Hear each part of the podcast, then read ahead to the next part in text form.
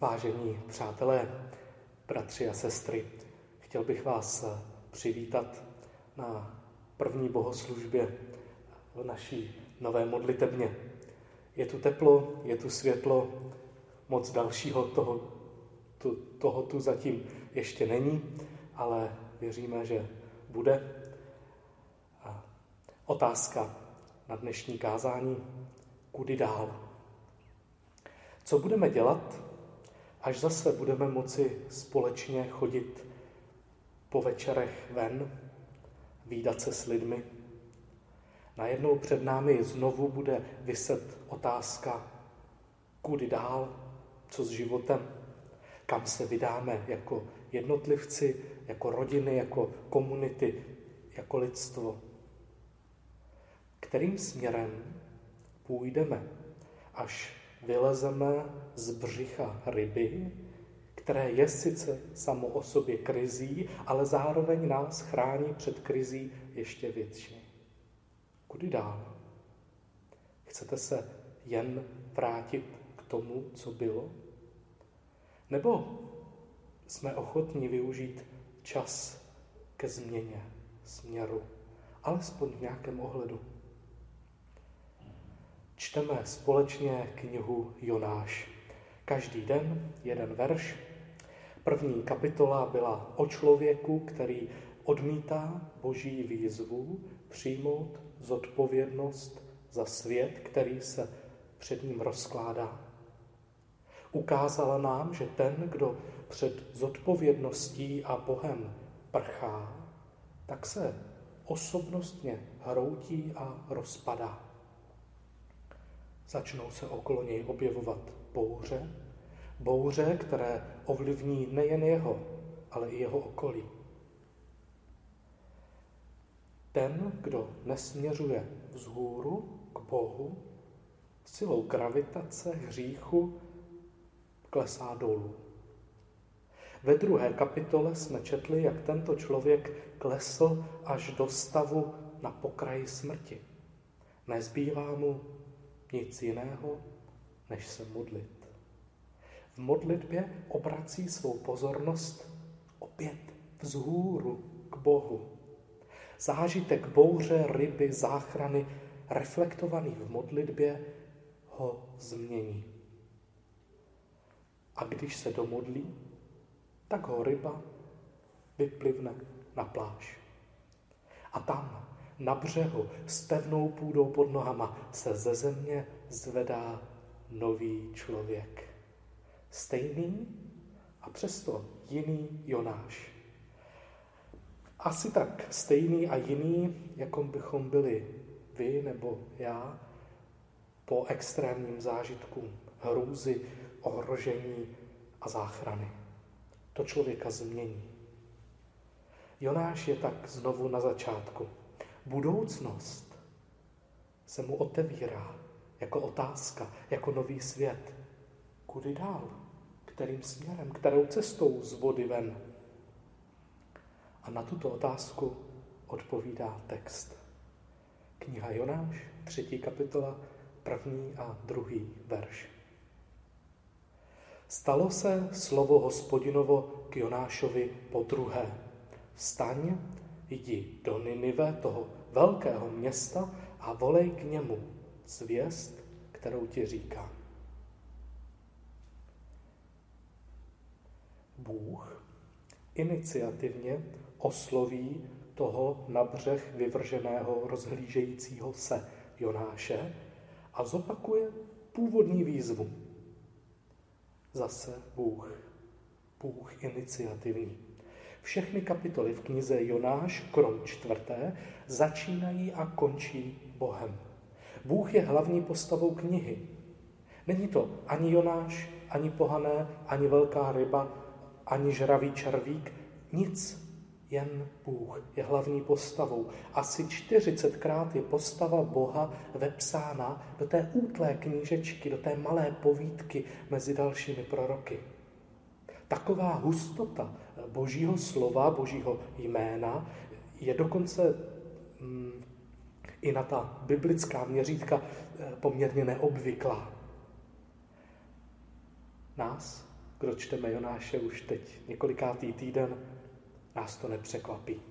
Víme, že autor knihy rád přehání, že všechno důležité je velké a že všechno zásadní je několikrát zopakováno. A tak příběh ani nešetří božím jménem a božím vlivem na samotný příběh naděj. Vepíše Pána Boha do každého volného místečka. Jestliže je tedy hlavní postavou knihy Jonáš Bůh, potom je vlastně celá kniha božím sebe představením. Bůh se ukazuje vepsán do příběhu. Tedy ta odpověď na naše i Jonášovo kudy dál je provázáno bytostně s odpovědí na otázku, kdo je Bůh. Vždyť kudy dál znamená kudy za Bohem. První kapitola nám Boha představila jako Boha výzev a Boha zodpovědnosti. Druhá kapitola, ta modlitba, nám představila Boha jako Boha zachraňujícího. Jaký Bůh je vepsán do dnešního kratoučkého textu? Všimli jsme si už, že Bůh je iniciativní. Dále se nám představí jako mnohomluvný, konzistentní v poslání, flexibilní ve způsobu provedení onoho poslání a ochotný dávat druhou šanci. Pojďme postupně. Bůh mnohomluvný a konzistentní v poslání. Bůh mluví k Jonášovi po druhé. Trochu mi to připomíná text v úvodu novozákonního dopisu židům. Mnohokrát a mnohými způsoby mluvíval Bůh k našim otcům. Bible konzistentně mluví o Bohu, který není mlčenlivý, ale mnohomluvný. K Jonášovi mluví dvakrát přímo, na začátku první kapitoly, na začátku třetí kapitoly a mezi tím k němu mluví nepřímo, skrz tu bouři, skrz ten vítr, skrz milost námořníků, skrz rybu a záchranu. Bůh, který mluví. A v tom, co Bůh říká Jonášovi, je konzistentní. Jak ta výzva na začátku první kapitoly, tak ta výzva na začátku třetí kapitoly jsou na začátku stejné. Jdi do toho obřího města Ninive a vyřiď můj vzkaz. Bůh respektuje potřebu nás, lidí, slyšet výzvu víckrát. Ještě, že tak, že jo. To si oddechneme. Protože málo kdy nám něco dojde na poprvé. Kdo jste rodiče, znáte to. Výjimečně se stane, že dítěti přikážete jednou a i hned se zalutuje a běží, poslechne. Ne, asi ne. Opakování bývá nutné. Proč? Když pomineme tu přirozenou rebelii dítěte, tak opakování výzvy dodává výzvě váhu. Ukazuje totiž, že to myslíte doopravdy, že jste si to nerozmysleli, že jste na něco nezapomněli. Dokazujete tím, že jste důslední a konzistentní a nepouštíte jen tak slova do větru. A to je to, co dítě potřebuje zažít. To je znak správné výchovy. Potřebuje vědět, že ne znamená ne teď i za deset minut, že uklid si platí teď i zítra. Jen tak se totiž dítě setká s řádem světa, který je pevný, na který sice naráží, to se mu možná nelíbí, ale o který se zároveň může opřít. Má potom pevnou půdu pod nohama a bude mnohem silnější, protože má o co svát, na čem stát. Naše svaly fungují jen, když se mají o co opřít. Největší silák na písku nic neunese, protože se proboří. Potřebujeme něco pevného.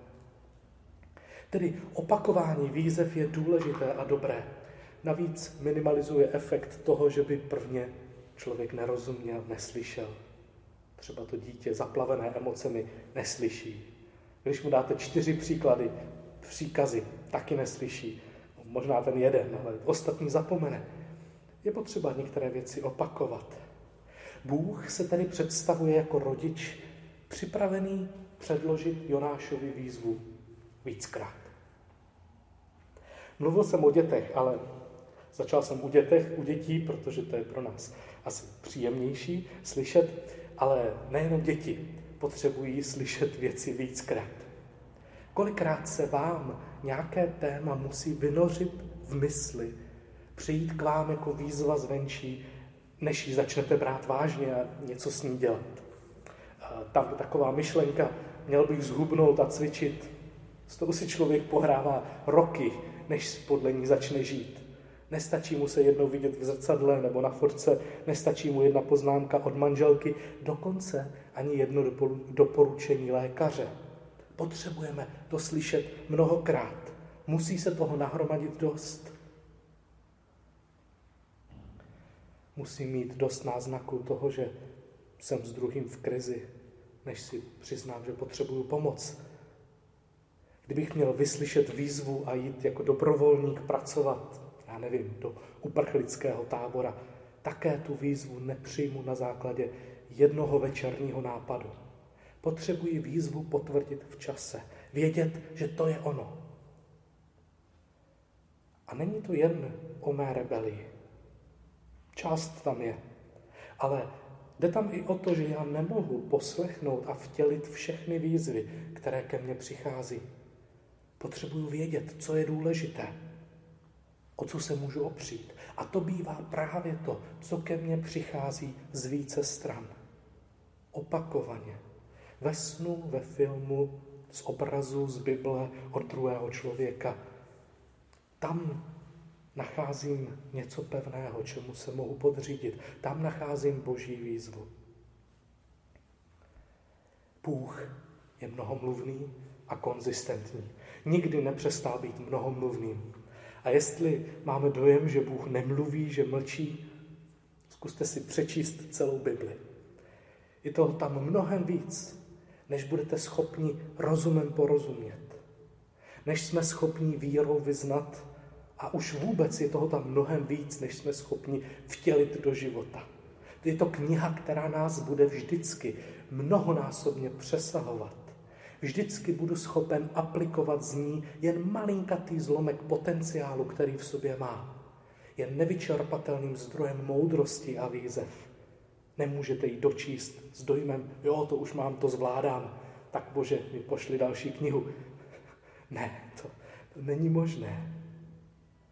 A tak tedy Jonáš na břehu, i my na břehu Nové země potkáváme mnohomluvného a konzistentního Boha. Iniciativně nám nabízí velké množství cest, množství výzev. Jakou chci přijmout?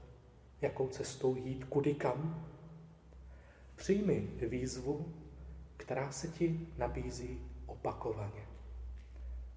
Kterou ti Bůh říká už po druhé a možná víckrát než po druhé. Výzvu sloužit slovem rozkládajícímu se světu.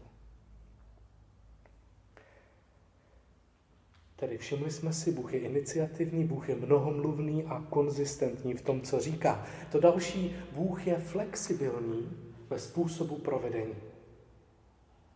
Už jsme si všimli, že když dáme druhé verše první a třetí kapitoly vedle sebe a detailně je porovnáme, zjistíme, že ta poslání jsou v první části totožná, ale v závěru odlišná. A ty podobnosti vyjadřují boží konzistenci, to, v čem je stejný, a ty rozdíly naopak ukazují na boží flexibilitu, na jeho změnu. Jen poslouchejte ty dva verše vedle sebe. První kapitola.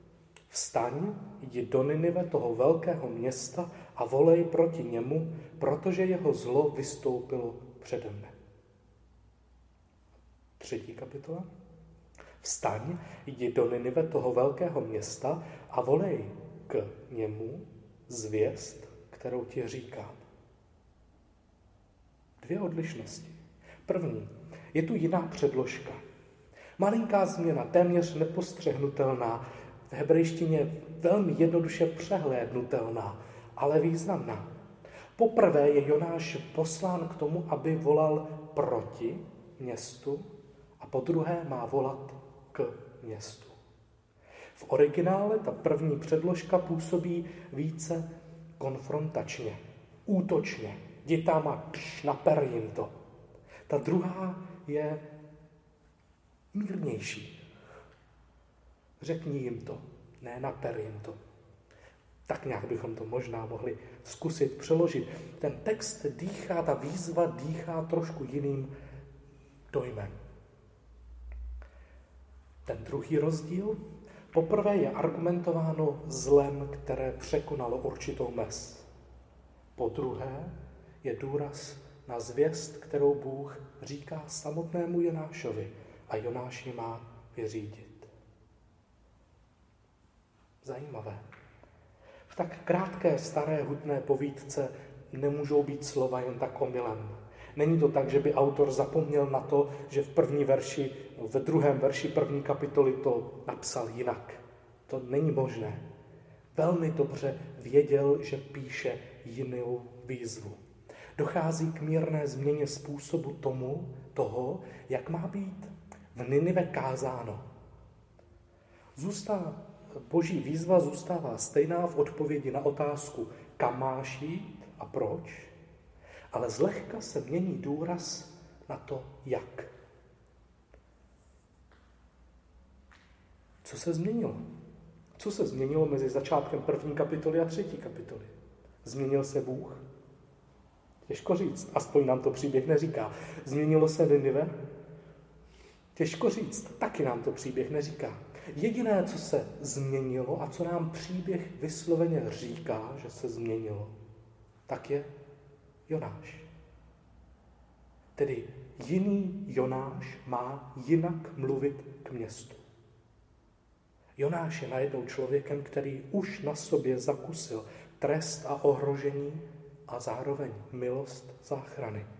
Milost od námořníků, kteří za ní zápasili, přestože jim zkomplikoval život. A trest a milost ze strany Boha, který ho hodil do boře a potom zachránil v rybě.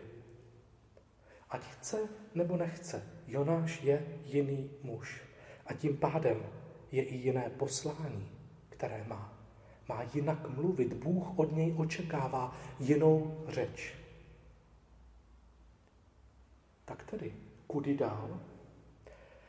Jak chceme sloužit rozkládajícímu se světu svým slovem? Sloužíme podle toho, kým jsme my. Naše služba se mění v souvislosti se změnami naší osobnosti. Příklad. Mám za úkol kázat. To je dost obecný pojem. Mám za úkol nějakým způsobem využívat slova, řeč, mluvu, tak, abych mluvil k rozkládajícímu se světu, ať už lidské duše, lidských vztahů nebo nějaké větší společnosti. To je nějaký obecný úkol, jdi do Ninive, někdy si připadám jak v Ninive, ale o tom víc eh, v pondělí. Ale to, jakým způsobem budu kázat, jaká slova budu volit, bude různé. Před rokem jsem kázal jinak než před deseti lety a za třicet let to taky bude jiné, dáli pán. Důvodem je to, že se měním já. Moje zkušenost s božím trestem, s božími výzvami, se soudem, hříchem i milostí, záchranou, mění mě osobně. A příběhy, které slyším od druhých lidí o jejich zápasech, mění mě osobně. Proto dostávám od Boha výzvu mluvit jinak, než jsem mluvil dřív. Podobné je to s rodičovstvím. Jste povoláni k tomu vést děti, malé i větší, dospělé i miminka, vychovávat je, zmocňovat je, povzbuzovat, napomínat. To, jak to děláte, ten konkrétní způsob, ke kterému vás Bůh volá, je vždycky vázán na to, kým jste. To, jak vás Pán Bůh sformoval, předáváte dál. Možná dneska poslouchá nebo sleduje někdo, ke komu kdysi Bůh promluvil a ujistil ho o tom, že ho miluje. Ten člověk, který toto zažil s Bohem, je si tím jistý, tak najednou zažil Boha v tom božím vtěleném slově na vlastní kůži a potom to, co zažil, stává zvěstí, kterou předává dál. To je to, co Bůh Jonášovi říká. Řekni jim to, co já říkám tobě. A poštol Pavel ve 2. Korinským na začátku mluví o tom, že sloužíme druhým tou útěchou, které se dostalo nám. Utěšujeme druhé tak, jak jsme byli utěšeni Bohem. To je výzva, která tady leží před Jonášem. Jonáši, něco si přijal, něco si zažil, to je to, co máš teďka využít ve službě dál. Zajímavé. Bůh se představuje jako flexibilní. V jakém ohledu je flexibilní? V tom, že počítá s našima omezeníma, limitama. Počítá s tím, že můj způsob, jak já mohu sloužit jemu, je limitován mnou samotným, kým jsem, mou zralostí a zkušenostmi, které jsem nabral. A právě v těchto limitech, ne nikde jinde, si mě chce použít. To je neskutečně osvobozující pocit. Moje osobnost, osobitost, selhání, pády, limity, neschopnosti, to vše Bůh flexibilně zapojuje do svého poslání. Tak tedy, vylezli jsme s Jonášem z břicha ryby, rozhlížíme se kam dál, co dál. A slyšíme z tohoto textu, přijmi výzvu, která se ti nabízí opakovaně, výzvu, kde slovem sloužíš rozkládajícímu se světu a předáváš přesně to, co ty sám si od Boha přijal. Bůh iniciativní, Bůh mnohomluvný a konzistentní, Bůh flexibilní a nakonec Bůh, který dává druhé šance. Proč by nedával? Vždyť před ním na pláži stojí nový člověk. Je to jiný Jonáš, než byl před týdny. Prošel si radikální transformací. Možná už tentokrát bude citlivější na boží výzvu. Ochotnější přijmout zodpovědnost nejenom za sebe sobecky, ale za druhé. Pán Bůh, který dává druhé šance. Trefně to vystihl prorok Jeremiáš v tom obrazu hlíny a hrnčíře. Jonáš je hlínou, pán Bůh hrnčířem. Bůh bere kus hlíny a chce z toho něco vytvořit. Nádobu, která bude použita v Ninive. Začne tvořit, tvoří, tvoří, ale hlína není poddajná. Nenechá se tvarovat, dělá si, co chce. A taky hrnčíř zmačká. A teď stojí před rozhodnutím. Vezmu ji a hodím z okna? A nebo ji zmačkám postavím znovu na hrnčířský kruh a začnu znovu. Jeremiáš v obrazu používá nebo ukazuje na boží rozhodnutí použít hlínu znova. Přestože se jí to poprvé nepovedlo. Nevyhodí ji oknem.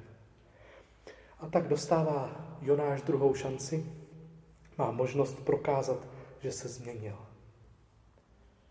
A skrze Jonáše chce Pán Bůh dát druhou šanci celému městu. Jonáš druhou šanci dostal a teď právě tímto způsobem může předávat zvěst milosti dál. Jak se mu to podaří, to budeme číst dál. Nepředbíhejme.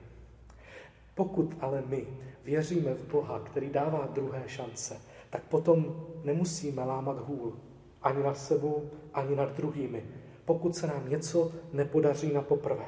Vždyť chybami a nezralostí se učíme a měníme.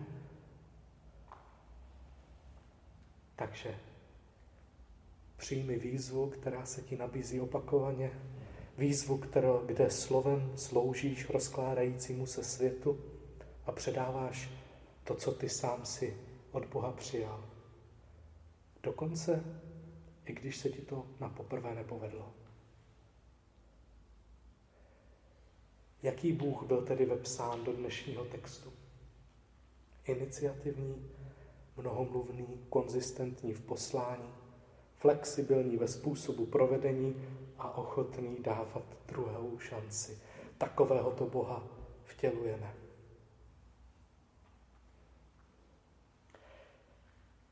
Co bude, až vylezeme z břicha ryby a znovu se nám otevře to nepřebarné množství možností, na co se všichni těšíme, co můžeme dělat? Co až zase budeme na křižovatce? Vrátíme se jen ke stejnému způsobu života? Možná ano, možná rádi. Určitě budou věci, kterých si budeme vážit, protože máme zkušenost života bez nich. Zároveň možná jako Jonáš můžeme přidat výzvy, které jsme předtím potlačovali, před kterými jsme utíkali. Máme, nebo jestli dostaneme druhou šanci, můžeme něco napravit. Ale to, jestli něco reálně v životě napravíme, až se nám zase uvolní všechny věci, po kterých toužíme, jestli něco napravíme, bude to vycházet z toho, co teď děláme. Teď máme příležitost modlit se, postit se, meditovat, rozjímat. Teď jsme ještě v břiše ryby. Teď jsme ještě v modlitbě, která reflektuje naši proměnu v tom mezistavu. Dokonce už jsme v něm tak dlouho, že nás pomalu nebaví hrát hry, sledovat filmy a seriály. Začínáme se nudit. Zábava nás už nebaví. Dozábavovali jsme. A to je dobře. Užili jsme si to. Teď jdeme hlouběji. Nasloucháme hlasům, které jsme předtím chtěli přehlušit. Co budeš dělat? Co před tebou leží? Jaké poslání? Jakým slovem chceš změnit svět? Otevřel se nám prostor ptát se Boha, co po mně chce. A tímto kázáním vás k tomu chci povzbudit. Žádný jiný cíl nemá. Teď je čas přemýšlet o tom, až budeš, co budeme dělat, až vylezeme z břicha. Až budeme venku, bude pozdě na to přemýšlet. Uvidíme otevřenou restauraci, kino, kavárnu, bude pozdě přemýšlet a rozhodovat se. Automaticky vyjedeme do starých kolejí. Jsme si jistí, že chceme vyjet do starých kolejí. Své směřování v životě vybojovává vám na modlitbách v břiše ryby, tak jako Jonáš.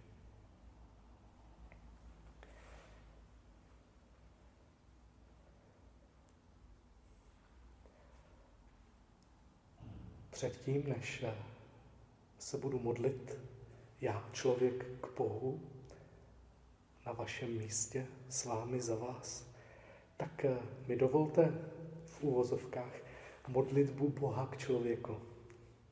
Co by nám Bůh dneska možná řekl, kdyby chtěl oslovit přímo tebe.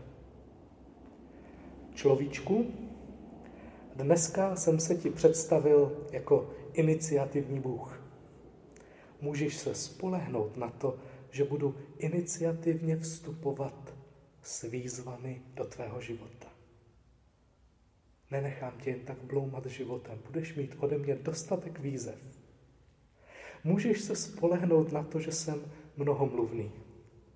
Že k tobě budu mluvit různými způsoby, z několika stran, po druhé, po třetí, protože vím, že ti to trvá, než ti něco dojde. A nejenom proto, taky ti chci ukázat, že jsou věci, na kterých mi opravdu záleží a které se s časem nemění. Neměním se jak počasí. Jsou věci, po kterých toužím pořád, každý den, v průběhu celých dějin. Ale když se podíváš blíž, zjistíš, že je hodně způsobů, jak moje přání naplnit. Ale to, co čekám přímo od tebe, to tvoje poslání je ti ušité přímo na míru. Chci, abys nepředával nic jiného, než to, co si ode mě přijal. To, čím jsem tebe oslovil, čím jsem tebe proměnil. Jsem Bůh druhých šancí. Mám druhou šanci pro tebe a budu rád, když dáš druhé šance i lidem okolo sebe. To, co jsi přijal ode mě, to, jak jsem se ti dnes zjevil já, můžeš předávat dál.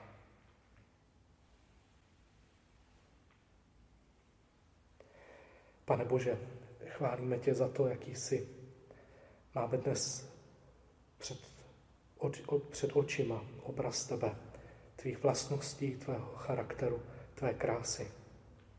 A tak ti děkujeme společně, že se můžeme spolehnout na to, že jsi iniciativní Bůh, který se zajímá o tento svět a vstupuje do něj. Díky za to, že jsi Bůh mnohomluvný, že respektuješ mou potřebu slyšet věci víckrát. Díky za to, že se mohu spolehnout na to, že jsou tu konzistentně dobré věci, ke kterým, když směřuji, tak nebudu zklamán. I kdybych k ním zasvětil celý svůj život. Vždyť celé dějiny směřují k jednomu jedinému závěru a tím je tvoje sláva. Chceme, pane, žít pro tvoji slávu a nebýt tak zklamáni. Díky, pane, za to, že si nás používáš v naší osobitosti. Přesně takové, jací teď jsme. Chvála tobě, Kriste. Amen.